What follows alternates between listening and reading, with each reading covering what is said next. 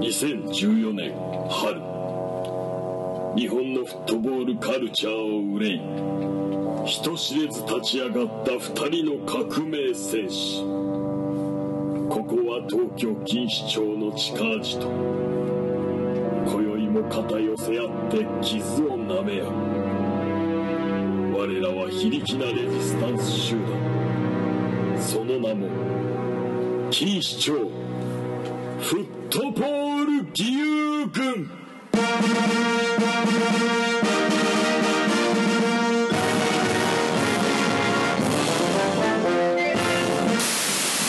回しちゃいますはい参りました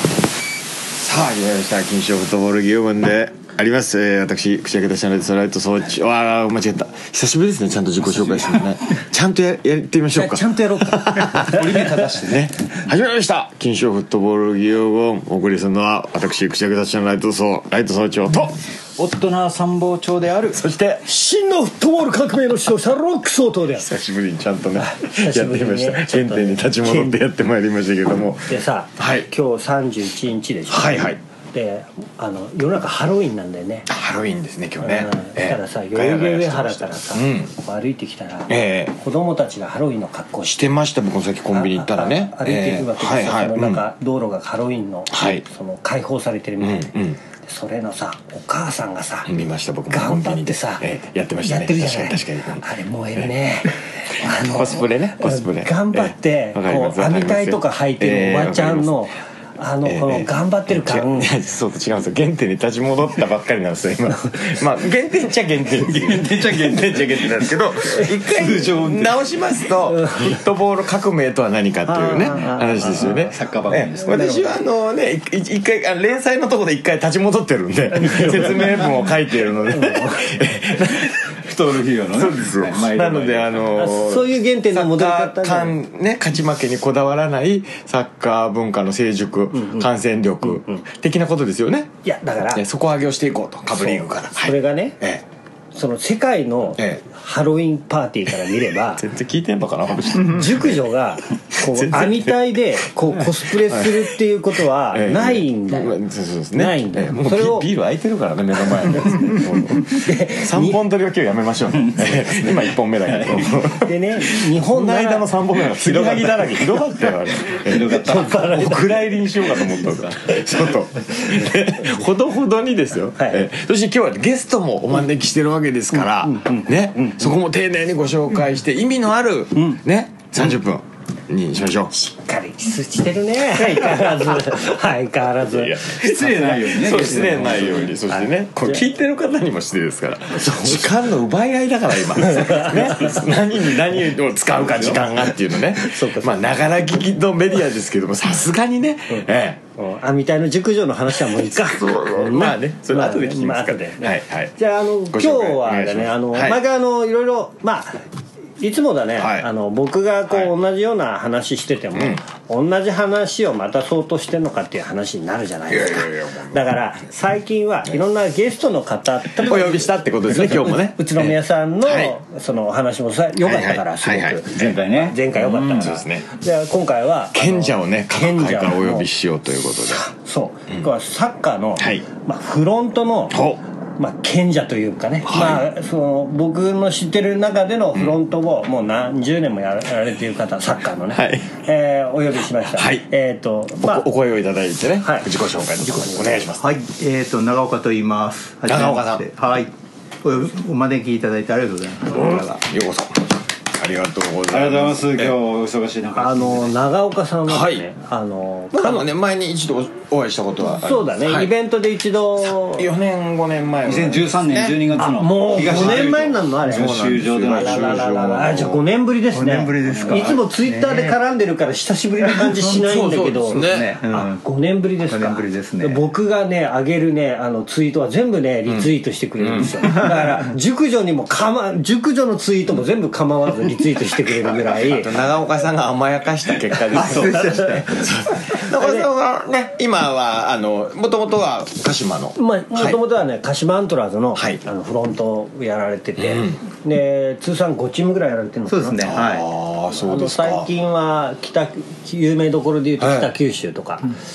ギラバンニューウェー北ブ九州ギラバンはいはいニューウェーブのははいいやられてたりとかもしてた方でございましてね、まあ、あとはあれですねあのこの間ルヴァンカップ優勝したベルマーレも、はいあそうだあらまはいベルマーレもそういろんな礎をじゃあ作られいえいえいてえこられたということで、まあ、そういうそのフロント目線での、はそのなんていうのかなまあこう今そこ論みたいなのもはいちょっと聞きたいなと思ってなんかもう悠々自適の定年退職前なんですけど、 はいあのよ呼んでです ねなんかそこはことないねもう余裕を感じますもんそんねなことないです、えちょっとあのお話を伺おうかなというふうに思ってえますなるほどわかりましたで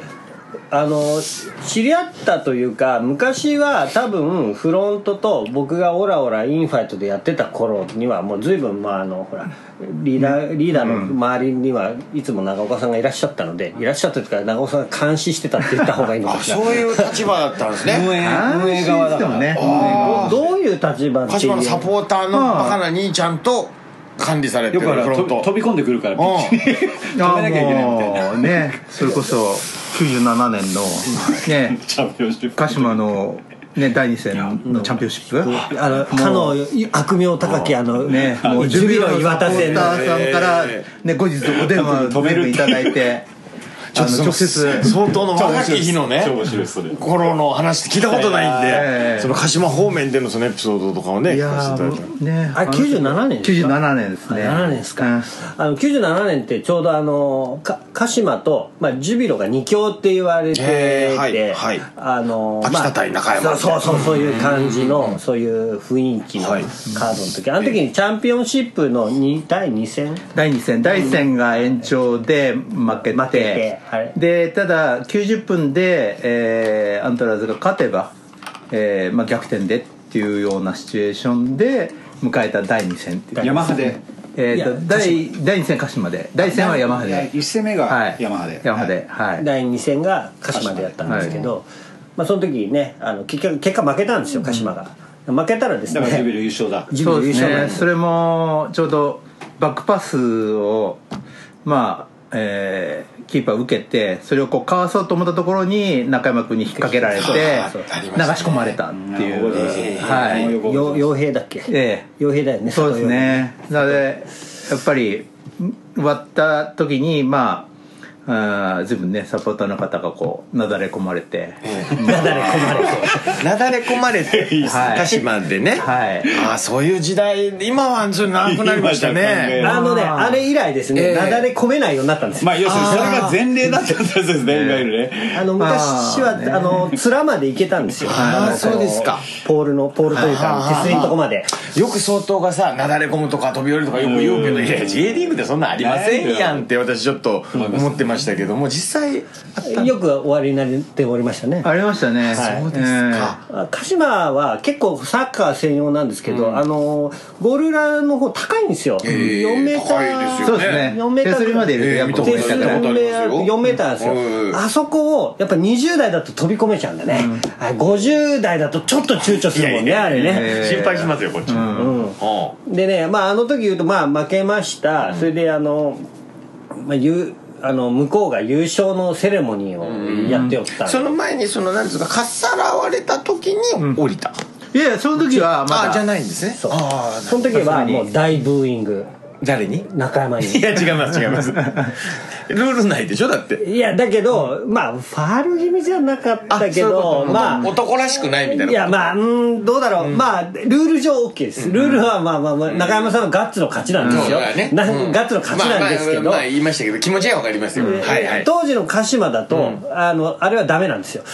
鹿島のルールなるほどインファイトのルールだとなるほそどなるほどれはダメなんです、で、まあ、ブーイングがありました、まあ、殺伐としてます、えーで僕は、えーとまあ、ほ当時ホームとアウェイは今のホームとアウェイと違いますよね97年えっと今今の位置で言うと今の位置ですね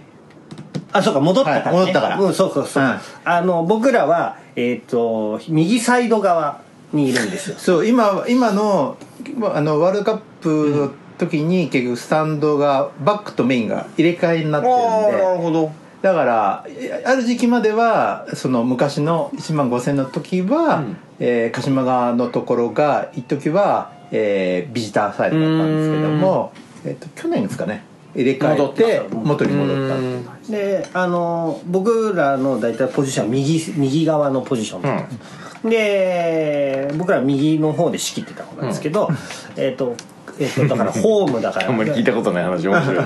メメインメインスタンドの方で、うんえー、と岩田の、えー優勝したチームの方がまあ大騒ぎし始めて「はいはいはいはい」ってまあな,、そうですねなるよねチャンピオンシップ勝ったわけなだもんるねわけですよね、ええチャンピオンシップ勝ったわけですからなっていいですしねななったわけじゃないですか、それは、えー、と当時のインファントのルールからするとそれはダメだったんですいや違う違う違うインファイトのルールっていうのルールだはと日本国憲法よりも上なんだ上なんだ上なんだあそうそうそうですそう最高法規だと思ってたんだけどそうそうそうそうそれはあのあそこは鹿島国という 独立国家なので日本国憲法ではあなそういいうことなんですねそうそうそうだ鹿島スタジからアム内の憲法なるほどなるほあのど茨城県鹿島のあの、まああのイタコから、イタコっていうかまあ千葉のね上の方からあの辺はちょっと法律が違うくて違う違うんですね多少飲酒運転もあのふらつかなきゃ OK っていうのいやいやダがメですよ当当当時はそういうのがあって今はうるさいですよさすがにねあそうですね今神栖警察署もできたんでねねかなり厳しいですねあのか 昔はなかったですね上須鉾田ねあの辺はもう飲酒運あそこ転は警察署がないっていうちょっと分かりやすくやってください飲酒店 OK っていう、まあまあそういうね、まあそういうあのルことはないですけどルール上はダメなんだけど、まあ鹿島ではそれ喜んじゃダメでしょっていうふうになったんですよ、そういう時代です時代ですね、俺らのホームで何はしゃいでくれとんねんねんっていうしかもあんな汚いかっさらい方ししてっほてらいうんうなるほど形だったんですよ、えーで前年度に96年も優勝しているので、勝てば史上初の2連連覇覇ですだねったんですけど、それがまあ叩かれたとかいろいろまあ立たれたとかいろいろなものがありまして、それでまあそういうことになりました、はいで、えー大騒ぎしてて、まあ逆サイドの方がまあ一番近く見えたんでしょうねひ右サイド、えー僕あごめんなさい僕左サイドにいたんで左鹿サ島イドのゴール裏の左サイドにいたら、右サイドの方からですね、アリのごとくですね、ドドドドドドドドドドって人が降り始めてですね、で、僕らは右サイドはどっちかというと恩恵派なんです。右サイドが2回出てきましてもう酔ってあ、るごめんなさい、ごめんなさい。左サイドは恩本恵目派なんでで一本目ですあと1回なんか間違ったらもう終了ですからす。左サイドは恩恵派なんです。で、右サイドの方がやかましい側がいたんですよほうほうほうねほうほう。それがダラダラダラって、そう、あの、そ面白の人たちじゃないグループがねそうでねあの面白いのがねタオマフをね30ぐらいに長くしてですねあのロープのように降 りる降りたりまさにあのレンジャー部隊レンジャーのようにですねタオマフをこう30 20メーターの高さレンジャーもそうだしあの船ぶつけて乗り移る快速ですそうそうそうそうそれで一人一人がですね伝って降り始めたんですちなよみに長岡さんその時はどっからどういうふうに見てらっしゃあるんですか僕はもう、まあそのジュビロさんの上の人と要は、えー表彰式の仕切りあるあーんでもう本当にメインの上の方というかメインの上で、まあ、それこそ大会のスポンサーさんとかがいらっしゃるなるほどなるほどところのお知心高いところですねまあなんなら J リーグの偉い人もあとはリーグの事務局の人間とかとも一緒にでも行ってまあ同時まあに見晴らし的にはレンジャー部隊がよく見えるっていう感じでどういうふうに思われたんですかいや降りてきちゃったっていうのがありますよもう本当正直にもうインカムがバンバンなる感じですよねそうですねチームのオペレーション的にはそういうのは非常事態もう非常事態ですよねその時のあの長岡さんの役割というかまあ、僕はもうホームですんでどういう動まあきにやなっぱるり自分のサポーターの方どのう太田ですね太田でやっぱりジュビエさんには、えまあ、もうジュビエさんもすぐにそこはええ反応早く、ほあもうすごいちょっと危ないから引きなる上ほげどようっつってなるほどなるもうほど自分たちのコーちスょっと今そのお気持ち分かったんで続きどうぞはいはいでダーッとあの、あとでまた伺いますはい右サイドから崩れ始めて、ドドドドドって人が降り始まったんですレンジャー部隊がねレンジャー部隊ピッチの上が、にええレンジャー部隊が中心に行ったら、今度は、体を体と技術と頭を鍛え抜いた選手しか降りられないピッチにねピッチに、あの暴走族暴走族の類のやつらがどんどん降り始めたんですよ。ゴーゴーゴーって言って「おーい!」っつって「何やってんだっぺよ!」って言いながらこうやって降り始めたサンらボチューその場にいなかった僕はテレビで見てました97あそれテレビで見てた見てまもしう NHK さんでねた思いっきりそ流したれましたらそのレンジャーを上から落下三部隊がポンポンポンポン降り始めたってどんどんどんどん飛び降りて4メーターぐらいヘデもねえぜぐらいな感じでどんどんどんどんね まあ芝生だからなんで えよく訓練された舞台だ舞台が降り始めて 降り降りてピッチに降りてどこに向かったんですかいやそのジムジュビロのあのこのこういうほらあのピッチ記念写真撮る記念写真撮ったりこの中ビロのサポーターに向けてじゃなくて違う選手選手とかにほら最後中央でさあのカップ上げんねシャーで汗とかあそこにあそこにドーッ今日来たんですよ来たそんんだなよことあった J リーグってでそれあをったそれを止めるために違うじゃんそれそれ学生運動じゃないのそれを止めるために我々左サイドがおおそおあの止めようと思って今度は左からも降り始めたんですよはいしたら止めようと止めようとして降りたんですけど結局えー先発の右の方が多いもんだから止められなかったの相当はじゃあ止める側にいたんですねそうで僕は降りたんですけど降りた商品ここの膝が顎に当たってええグワーンって言って俺ええしばらく意識を失っていてですねピッチの上でねええであで気づいたらあなんつうのあの選手を控え室にいました僕なかなかレアなとこ一番かっこいい一番かっこ悪い「しゅうちゃん大丈夫大丈夫?」っつっていうところにいたんですよまあそういうことだってでも破壊されちゃって表彰台とかも気が付いた時にはもうあれはあの J リーグ史に残る汚点ですねあれいはねやーね本当後日本当にお詫びもし ましたしめっちゃ怒られたでしょたっぷりし絞られたんじゃない絞られましたよ会社からもあの本当に、あのあの厳重注意されましたからねいわゆる危機管理というかねそのはい未然にそれを察知しなきゃいけないみたいなところまあそうですね責任ただみたいなまあねあの試合の流れからするともあそうかうまあなんとなくみんな空気的にはまずいなっていうかあフロントの方々もね、これは試合後あんま来るりぞとテレビでも後日やらないでしょそうですね、まあたそだのあのゲーム的に言うとねアントラーズ的に、うんそのまあちょっと選手たちの方からもリクエストを受けてあの試合は、はいあのなんていうんですか、えータンクトップっていうかね要はあのチケット代わりに、は要はビブスチケットっていうのでやここってたんにですねあのハンコで胸にこう指定番号とか全部打って。ああそういうで要プはラスチタジナアビムブスを持をっスタジてアムを真っ赤にしようっていうのはまだあれですよねみんながユニフォーム着て見るっていううん感じじゃなかったんですねもあるけどまあ、うん逆に言うともう反強制的に、はいはいはいはいまあ、チケットだからえー来てもらっなて、るほどなるほどスタジアムを隠しようほうほうほとういうことをやってたんですよ、はいだからまあある部分で言うともうちょっとやっぱ画り期的ですよね少しちょっと気持ち的にそう言やうってと。こう最高の舞台を整えたみたいな、そうですね、まあ、テンション上がるのはしょうがねえかなっていう、そうまあ、それはやっぱりね、文化としては反省はありまなすけかどったねこ。とになってますよねあそうんまなんですよりマスコミにその部位があそれはリーグはがもうやるなって言っいて や多分もう J リーグ映像としてはお蔵入りじゃないですかそこのシーンだよもっと知ってていいはずですもんねその日は流れただろうけどこれだから、あの歴史あの日あの時みたいな特集しない限りできてこないですよねしても出してくれないわけでしょいやまああと何あれね、年も経た画面、カメラもね、なんかその、こう、入り込んできたところで切り替えたらしいんですそよ。うまあ、僕はちょうど、ね、もうピッチ上いたんはいで、現場にいるよね後から、その、なんか見てた人からの話だと、なんかね、見事に切り替わってたっていう。テレビで三部見てたわけですよライねブの NHK は慌ててましたよ NHK のあれでしょセだッっターのてゴール裏から終わった後のサポーターがまあ、な要だれは込んだ表彰式でやる表彰式を邪魔しに行ったわけでしょやる最中だから、うんテどうなレったビ画面的に右ウーウェイの前でしょそう出てくるわけですよ、出てきた瞬間に NHK のスイッチャーが焦るっていう それでなんかもう急にバタバタバタっと別のあのカメラにきあの映像に切り替わるからその破壊されてる最中っていうのは破壊ライブでは流れてない破破壊破壊破壊えでじゃあその時年の J リーグのチャンピオンジムレワードウーウェイプシューっていうのはないのなかっそた。の映像はないないないない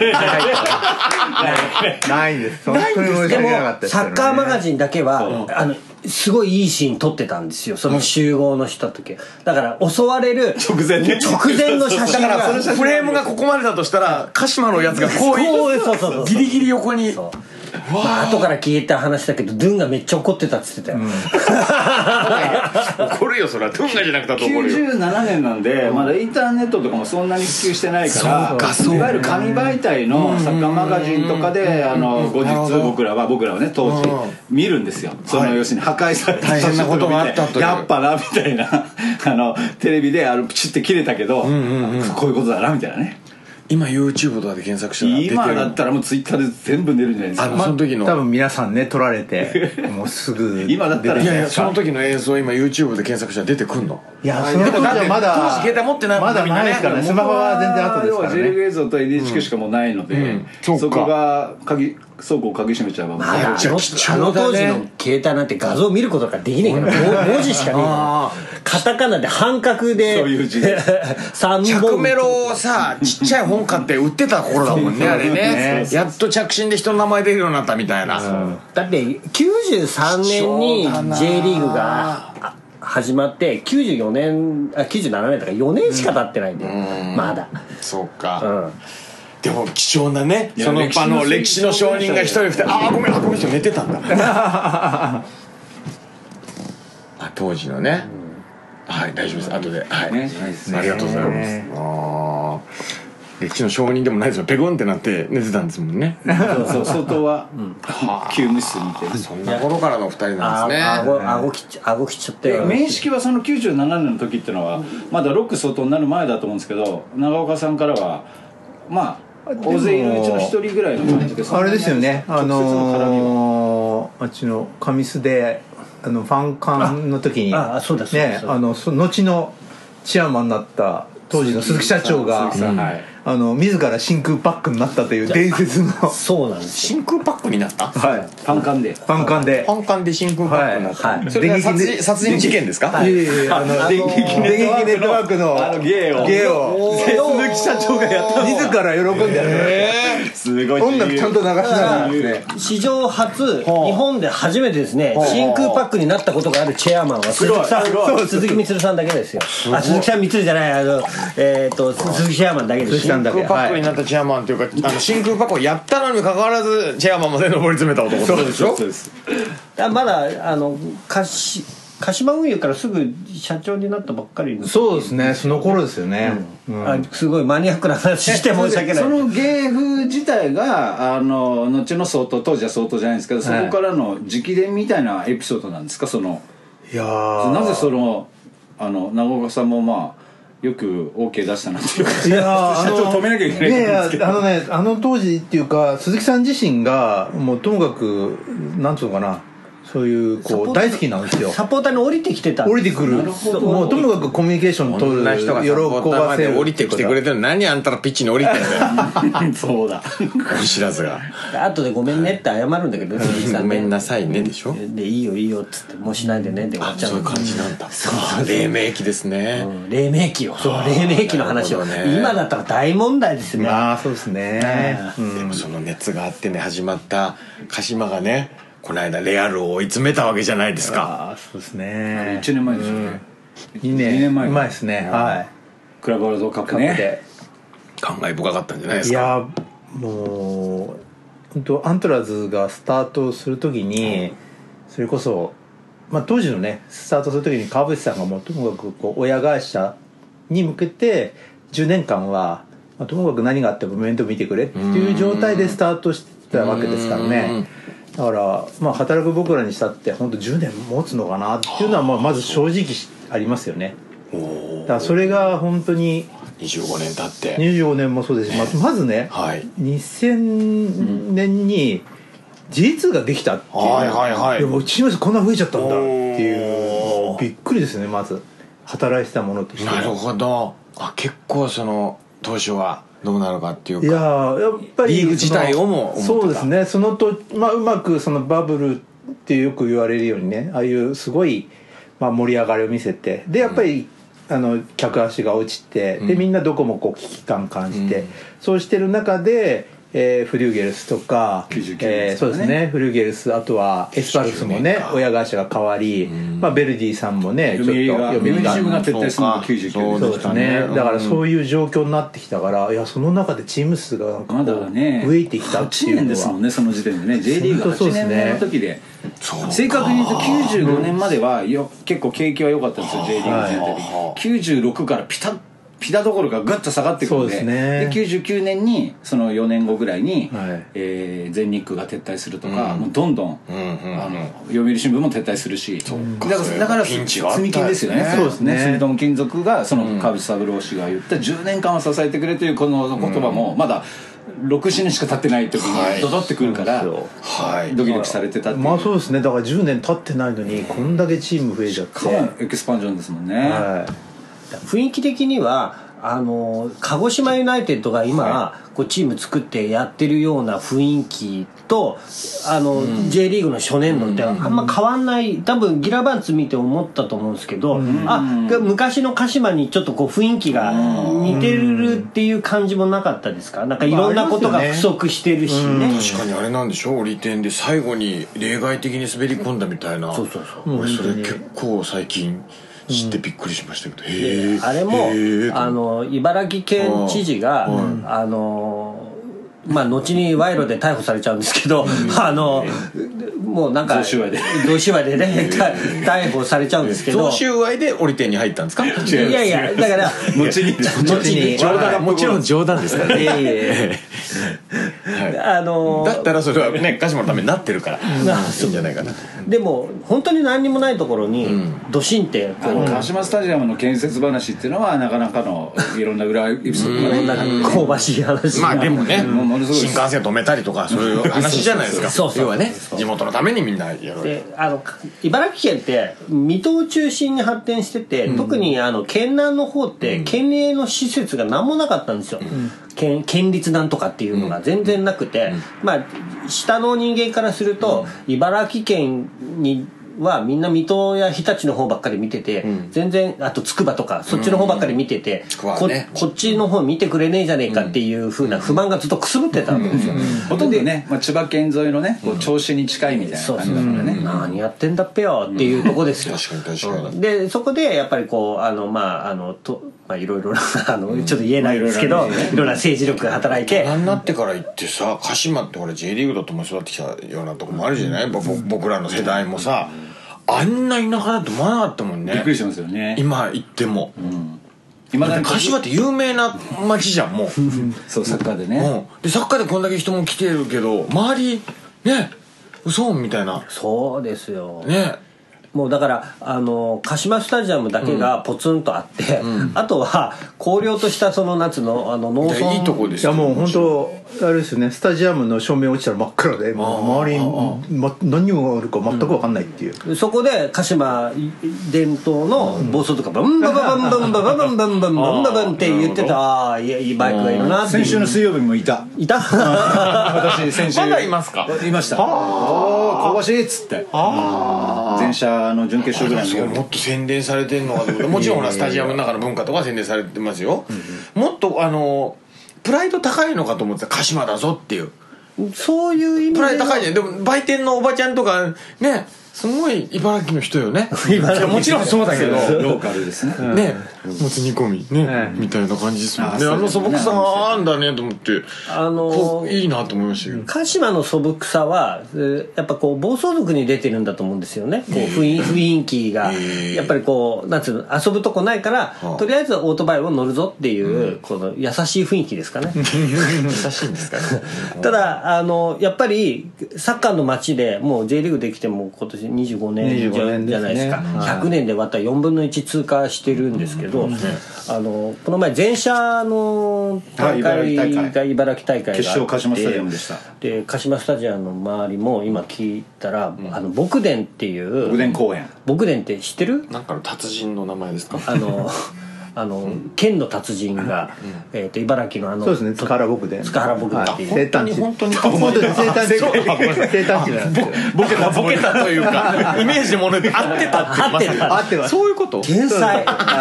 斎藤君天才あそそううですかあの塚原牧伝の生誕の地なんですあそうなよので鹿島の横にあーはあはあ牧伝公園っていうところがあってよくあのインファイトさんがよくミーティングしてたようなところがあるんです けどそこであ他人行の儀に 中にいたんでしょう前者ね電車電車の1が回戦2回戦やってましたやったっていうふうにまあそこ芝綺麗になったんですねじゃあねもう人工芝にね張り替えられちゃって人工芝なんだあのすごい綺麗でしたはいで今鹿島はどっちかというと、はいその鹿島学園っていう、はいはいあの通信制の高校も、あの鹿島のユースと一緒に練習鹿してる島学園って通信制なんですかそうそうあの通信制と、まあ、通常のあの高校もありますけれどもサッカー部がありますはいサッカー部ありもそうですよねいやだから通信制のサッカー部もあ通信制で学びながらサッカーは入ってるサッカーやってるやつらもいっぱいいるんだよだからあのちゃんとしたその学校に通ってないやつもいるんですあの普通の2日もあるんでしょ普通頑張りますはいなんかそうじゃないみたいな言い方だったからいやいやあああるけど、その人たちとサッカー部はまた別あそうだからサッカーだけやってるってことでしょそうで通信制だから自宅でそ e ラーニングするとかねそういうことサッカーは学基校本でだから学日校でやっ中てサるッカーの練習するってそうこと日でし中ょサッカーの練プロ習プロじゃんプロプロまあユースみたいな感じだからそこもアントラーズが今で絞もって提るから携しているというかうん結つながりあ構る選手のねそうですね履歴だ見かるらと出てきますねありますよねジュニアユーススの子でも上がれなくて鹿島学園でですよね逆にこう選手権だからあのまあいアントラーズその後戻ってきたあの佐々木隆太っていうのはがいそうですうね、ん彼なんかははい今東京ユナイテッドにいるはい彼なんかはだ栃か木にらもいましたよはいはいアントラーズの、えージュニアユースでプレーしてユース上がれなくて学園で、で選手権出て活躍してそれでアントラーズにその時も勉強は家でしてたんですかあの時はもうああ普の通時には学校普通に学校に行ってあれあれは普通か普通かねうん普通科にうんなるほどなるほどの人間であの合宿だけしててサッカーやってるやつやつもいるんだはるはい、意外とね茨城あとそれ以外にも通信制の学校あるんですよね、あはあはあ第一学院とか、はいそういうこだうからそこ通ら辺信も持ってる県のサッカー協会と地元のまあ J クラブ鹿島と地元のその高校のサッカーとちゃんとこう提携連した携しないとまあただでさえ最近ですよ少子高齢化ですからうんうんうんやっぱりちゃんとこううまく地元の J クラブのユースとかジュニアユースと高校サッカーのその人材をちゃんとこうこぼれないようにほら全員が全員プロになるわけじゃないからみたいなのがなあるるほどなるほどそういう取り組みっていうのはありますよそねなうんでです通ね信制な必要があるんですかそれまあ通信制だ鹿と島ユースに行ってる子たちは通信制で、あの鹿島学園で学んだりして、スクーリングだけ鹿島の本校で行ったりとかするから時間じゃないですか要するに。昼練習してるもうわちょっとはい早い時間かだらからあの通の学校 J 行けないの J のクラブでも例えばトップ登録してる子とかそれこそプロ契約してるあー高なるほ校ど世代の子なんかだから例えば香川君西と岡か登録とかあのそこら辺の子なんかは通信に久保君もそうですよね彼なんかはだから通信に切り替えちああゃそうって昼間学校行けないからあ中こ島れ翔は也失礼しましたそうです中島翔也ああはいなるほどよくわかりましただから通信制ってすごく大事なはのあはあわかりましたなるほどユースと掛け持ちするには通信制が一番いいのへえじゃあ青春をしあの女の子とキャッキャ学校でやってないんだあの子た学校に来ちてないまあそうですね風を応援する気になってるそっちああそれは男子校出身としてはああじゃあ契約金もらったらちょっとはしゃいでもいいよねそれが ねはあそうですかはいはあだからあの別に鹿島学園に限ら限らず今通信制の高校に通いながらユースに通ってるやついっぱいいるよあのあの違う都市でも、違う J クラブと地元でも鹿島にあの鹿島に限らずですね、ありますありはます中島翔也は広島とかさ超大分とかちゃんと学校行って行ってまあ、いるところも地域性はありますよねおー例えば広島さんみたいにはいあそこは大体吉田高校行っえて、えねでまあ学にその学校の、ま逆あに全寮制ですもんね全寮制みたいな感じっていう住のみもある込しみだからいい環境があればそれも家叶うけど家から通うんじゃなくてもうそのまま寮暮らしって いうなる感ほじどでもう鹿島はじゃああれだねもう優秀なアスリートのお父さんお母さんと非課税でも呼び寄せて村作ってねそこで育てちゃうそうだから逆に言うと、あ のそうなのあの本当 に本当にあの、それこそ鹿島ユースにか、通わせたいことえでえ引っ越してきてる、あお母さんたちいまあいるもんますよね、そうですもんねはい土井翔真君そうですもんね、はいお母さんと山形から引っ越してきたんでしょそうだから俺それ聞いたら風を応援したくなっちゃってあの子天気見ると泣きそうになんでねこのお母さん今どっかにいるだろうなスタジアムのとか思ったらお母さんとかがあー多分お父さんとは違うんだから夜寂しいから俺が相手してやろうかななんて思ったの ね何お母さんのお話母さんの話よお母さんの話よまああのーこんなに感情ってキュッと収まるもんだ ね感情ってで夏とかは、あのいろんな合宿が行われるんですよだから鹿島ユースがあるおかげでそこと練習したいから、ル的フェスティバルはそうですね、そうだからあのいっぱい芝だけは増えちゃって、あの年もあるしであの昔からそのホテルが昔セントラルしかなかったんそうですねはい鹿島セントラルホテルホテルしかない島の しかも新館ができましたはい休館あれはワールルドカップ用にすごいですね、はあの新来ちゃいましたか館行らったんですけどそうかワールドカップもやったんですもんねはい鹿島セントラルホテルだけはやばいですねあそこあの田舎でワールドカップやるのって大だいぶクレイジーな話だと思いましたよねいやー本当すごいですよね今思っても、ねだって1試合一試合だけ見て帰った外人からしたら日本の印象すごいですよね成田アイルランド人とかね、まあ、来た時ね成田鹿島成田アイルランドでしょそうだから、んあの成田に着いた外国人はこうやって鹿島からあの鹿島に向かうのに成田からずっと田舎の方に行くじゃないですか、だよね JR 成田線でしょ成田線であのバスで成田のババスでずっとあの鹿島セントラル行きだではいはいはいイタコにおろイタコインター降りたあたりからおかしいぞ ってあれおやややや あれおや先進国だったんじゃないのあれって思うらしいですねあの鹿島から来たブラジル連れてかれるとみたいなこう 逆に言えば観光では見れないところですからね、だよなでも鹿島なんてまあでも本当にあのサッカーではあ町おこしをしたはあ好事例ってやっぱり言われるけすごいど、ですねあのそれはもう確かにあの当時のええ先行投資があまりにももうあのなんつうんですかねもう本当にバブルですよね。まあバブルでもあるし、まあ、本当にこ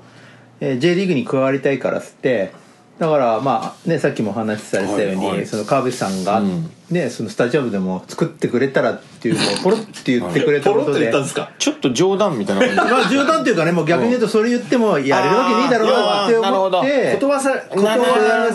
るほどなるほ言葉としてどなるほど思ったの諦がめさせたいはあはあそれをもう本当わずか数日にすげえ形にして持ってきちゃったもんだそかのらパッションがすごいですねそうで当すね時だからそれがやっぱりなんかこうやっぱりとこうアントラーズがまあ後発のチームだったけど割とこうグググっといけたやっぱりその熱量は大きかったかちょなっとと思総って、長ね、補足で一個言いたいんですけど、はいはいはいここに勉強になるわもう裏もう一個のストーリーがあるのは、ええ1990年にまだ日本リーグ時代ですよ、はい住友金属サッカー部ありましたよ、2部です当時 JSL の、うんだったんですねもうあの参謀長よく覚えてるんですけど、90年にねジーコが来るんですよ、はい住金に、はいでこのジーコが来るっていうことはすごくでかくそういうことだ二部にてねうんアジアナリーそグのつつまり川淵さんが曰く、ポロって言って諦めさせようだけど多分住金や後のアントラーズからすれば、ジーコを呼んでまで来てるんだから、そうだよねここで引くわけねえだろうっていうその熱は、うん私も当時まだ青春時代真っ盛りでしたけど、はいはい感じましたし、実際僕確認しに行ったんですよ、ええスニキンのグラウンドに1990年、で僕ら僕らの世代からするとジーコって本当にアイドルっていうかそのマラドーナと同じぐらいの、はいいや日本のサッカー小僧からすれば、うんやばい事件が起きてるんですようん世間は知らないですよきゅう1990年の時の日本サッカーなんてほとんど、もうあのなんだろう、ニニュースのベタ記事もなんだみたいな時代に、はいはいサッカー構造だけはやばいと、しかも住金がっていうところがやばかったんですよ2部ですかなるほど今神戸にイニエスタが来るところの話じゃないあーあんなぜあんなとこの話じゃないあれよりなの今のせ世に例えれば、米倉涼子がソープで働くみたいな感じもっといいややソープって失礼ですね気に失礼ですけど違う落差で言えばよネイマールがネイマールがアスルクラルのまずに来ましたみたいなうんまあネイマールとちょっとあれですね、だからカカーですねそうですねカカーがねあのワールドカップのあのマドリードだったカカーがこれから J3 に上がろうとするこの奈良クラブに来たとかすごいことだったんだみたいなインパクトってすごいこと当だったん時だの小僧からすればやばい話でなるほどねだからちょっと前まであのフラメンゴとか、あのイタリアのね、あのサッカーでもう、まあ、ウィディネーゼまあ、あの86年のワールドカップとか見てるから、で確認しに行ったんですよ、そしたら土のグラウンドに、本当にジーコが練習してて日本人の選手多分大野さんとかなんですけど当時すげえ怒ってて、ねあのさんに怒ってたなんかそうそうその日本人の選手にすごく一から、あのフットボールとは何かみたいな、は多分ポルトガル語でね、まくし立ててるのを見に行った時にあこれ本気なんだなってやっぱ思ったんですよほうなんかその観光で金だけ稼ぎに来た二十歳ぐらいでしょ僕はうねん僕はそのうん時うんすごいうんあのつまり本気を感じたんですよ、んスミキンは本気だと 2部なのにああああ2部なのにジーコって分かりますかねこのニュアンス、まあそうですよねねラウダは多そう分そのドンピシャの世代だからでだから93年に J に最後の10チーム目に入った時のその諦めないっていうのは、うんなるほどその裏ストーリーっていうかを感じてる人間とすればやっぱ来たなと、そうだよなんかさそうだって直川さんはその当時から僕はちょうど90年の頃はまだ、えーその J リーグになる前はだからその前身の日本サッカーリーグってとこで古川電工で仕事してたんでそうだったんですかジェフの前身のジェフはいはいはいはいでちょうど自分がいた年頃っていうのはもう本当にだからアマからプロに切り替わる時岡田さん岡田さんも一緒ですね、ええあとは奥寺さんもそう奥寺さんもですすごいはい、だからちょうどアジア今のね ACL の前身ねアジアクラブ選手権も優勝させてもらいましたし、あとはリーグ優勝もしたしだから天皇杯以外は全部あの当時古川勝ってあーで、まあ、そこにだからベリー、えー当時の読売クラブと日産自動車が、まあ、プロをはい目指していたと。古川本拠地はその当時はあの日本リーグっていうのはもう本拠っていうのはないですねあそういう町単位ではだからもう全然会社で練全習国するのはそこの横浜でえっと、横浜が最初あってで最後の方になってくると、えーあれですねあの浦安ですねはい浦安にあの新しいグラウンドを作って移転したんですけどもへえでそのちょっとジーコ絡みの話でいくと最初ジーコの話って実は古川電工に来たんですよねジっすかはいすげえ初めて来来たた向こうから来たんです最初そのジーコの代理人がは売り込みに来て最初古川に来たんですよ話はでも古川はちょっと目指してる方向違うからって断ったんですよなえで話が住金の方に行ったっていうだから古川っていうのは当時一部リーグです、はい日産読売まあさっき言うようにはいははいい御三家だ優勝争いするのうんチームだったんでまあうちはその方向としてはちょっと違うなっていいううふうになるわけすですよねそうですねまあその当時逆に言うと古川って外国人選手いなかったんですよはもう純日本人だけでほう戦ほうほうってたチームだったんではいまださいわゆるサラリーマン選手というかそうですね当時の日産とか読売だったら、今まあ木村和司さんみたいなのが有名なんですけど、はいいプロ契約プしロてたねそうですねなななんて言いましたっけね、えっとスペシャルプレースペシャルライセンスプレーヤースペシャルライセンスおーまあ要はプロ選手みたいな、だからまだちょっとご法度の時代なんですよ、そうですね特例のよっぽどの人なんそうかちょうどだからあの木村さんと一緒にだから奥田さんがドイツから帰国してそのスペシャルライセンスが認められて、はいで古川に戻ってきたっていう当時なんでだからその当時おー奥田さんと和樹さんの2人だけがそおのーライセンスが認められてっていう事例だったん JFA でのね JFA の公認のっていう、でそういうののあの異端異端クラブが読売だから読売クラブって当時異端だから、どんどんどんどん勝手にプロ契約やってるっていうね、ああなるほどでそれのそのブラジル人も読んでそのもうもう、日本人も津波さんとかもみんなプロ契約をしてるはいはいだから他チームからすると、なんかそのあいつらムカつくなみたいなずりーみたいなずりーみたいまあなちょうどだから本当に移行期ですよねそういう狭間の時代のそうですね古川うにんだから古川三菱なんていうのはまさに社員型のチームだっうたし、んなるほど実業団だね今はで読売さんは当時はだからプロ選手プロ契約の選手がいて、はいはいでそこに日産自動車は今度は契約社員っていうのが現れたんですねおそれこそあのー水ま沼あさんと水沼さんかですねとか、あとは僕は、はいは金田さんとかい、あのへーー北九州で一緒だった柱谷さんとかあそうだはいはい光一さん哲司さんとかはいみんな日産の人えーあそっかそうなんですよだからそれでサッカーだけじゃなくてあそこ、はいあの卓球とかもあったんで、ええええそういう選手もみんな要は契約社員で、はい日産自動車っていうところに所属してプレーしてる今で言うとアルそソックみたいな感じですそうかですねねアルソはックのレスリングみい、たいなはいスポーツに力入れてるねそういう感感じじかな会社はいああその時か代の古川はね社員選手だけですもんねだかだかららジーコは断るっていうかねそうですねまああったし岡田さんなんかはもう本当にあれですね普通に仕事されて練習しそうですてねで仕事がまだ残ってるとまたその会社に U ターンされたりとかっていうのはありましたよねうんすごいすごい時代で歴しょ史まあ、はわずか30年前の話い本当ですね本当だええ岡田武史さんのインタビューを読んだことがあったの古はい川時代、あの電線のあの電線の営業行って帰ってきてまた練習してみたいな話そうがですそうです普通にやってたよってあのあのあの岡田武史さんが当時は現役選手で岡田さんはその時からもう日本代表だから、はいでも不思議なことに岡田さんディフェンダーなんだけど、眼鏡かけてディフェンダーやってたっていう試合中もそう試合中まあその当時はもうねコンタクトあったんでうんコンタクトに変えられてましたけどでももう試合終わるともうコンタクト外してもう眼鏡ずっと今と変わらずえコンタクトでしてたコンタクトしてましたえしてました黒崎がいはいはい眼鏡かけてディフェンスしてていはいヘディング競ってきたから危ねえなと思ったっつって黒崎は言ってたけどね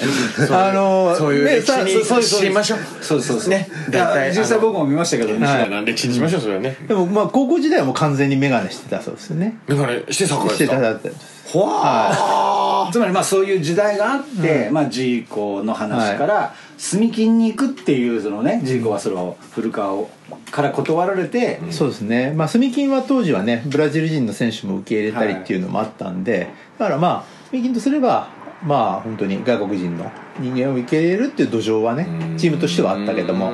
でもす古川は逆に言うとさっき言うように社員型だったんでもう外国人もいないしもう本当に純日本人だけでたもうていう一途にやってた哲学でやるやってたんで急にドイツ人取り出したじゃ んもう本当3に年後にルトラシー素晴らしいねその前はだからあれですよねチェコの選手をあチェコもいましたねはいハチェ ックじゃんあじゃあえっとパベルとかですねパベルとかはい、うんうんうんだからそれも結局アイスホッケーがアフリカ連邦あってあーそのルートがあっそうでてすよアイスバックスがあってそうですそうなんですよこのラインでチェそコのライなンのでいあのチェコラインいや勉強になるへえつながりますねオルデネビッツはどこなんですかあれドイあのドイツですねドイツかはいそうですそうなんですよはいでだか長岡さんらあのすみませんその長岡さん自身が住金にそのクラブのフロントマンとしていわゆる古川を辞めてはい住金というか鹿島に行くた年っていうのはな何年の頃僕は91年の5月だったんですじゃあもようただ事故いた時もういた時なんですけどただ本来はもうすぐにでもって言われたんですけどただやっぱり、まあ、サッカー業界って狭い業界なんで、でもなおなおかつやっぱり古川っていうところで働いたから声かけてもらったところもあったんで、やっぱり喧嘩別れはしたくないなってなって。川口さんがいたところですかそうらですね、まあ、あとそれ以外にも、まあ、僕自身その一回本当プロ大丈夫なのかなと思っあーなるてほど一回会社戻ったんですよなるほどでその時にお話をいただいたんですねそのアントラーズ以外にもであ俺でも必要になるんだと思ってでもどうどうしようかなと出るべきな思いますのよかねって思ってでもう古川の本当にもう大先輩っていうかもう超 OB のこの方を抑えとけばはいまあ逆にまあ後でもゴタゴタすることはねえだろうななるほどっていうのがあってすごいなんかあれですね明治政府ができていくんだそうそうそういうことですよ ちょっと来週はこの続き から。えー、すごいね。すごい話薩摩長州のこうね、戦ってたりとか。の夜明けですよどう新政府に、ね、役職。ああ、これ面白いですね。本当にあのだからその当時だと、えーだからまあ続き来週でいいですかこれ一回チャプター切らしてすいません最近でええじゃあちょっとお送りしたのは藤田じゃないと私ライト総長と大人さんもちょうどやるそして今日のゲストですはい長岡ですはい来週もお願いしますそして真のフットボール革命ですおいちょっと待って待ってサッカーの夜明けであるはいありがとうございます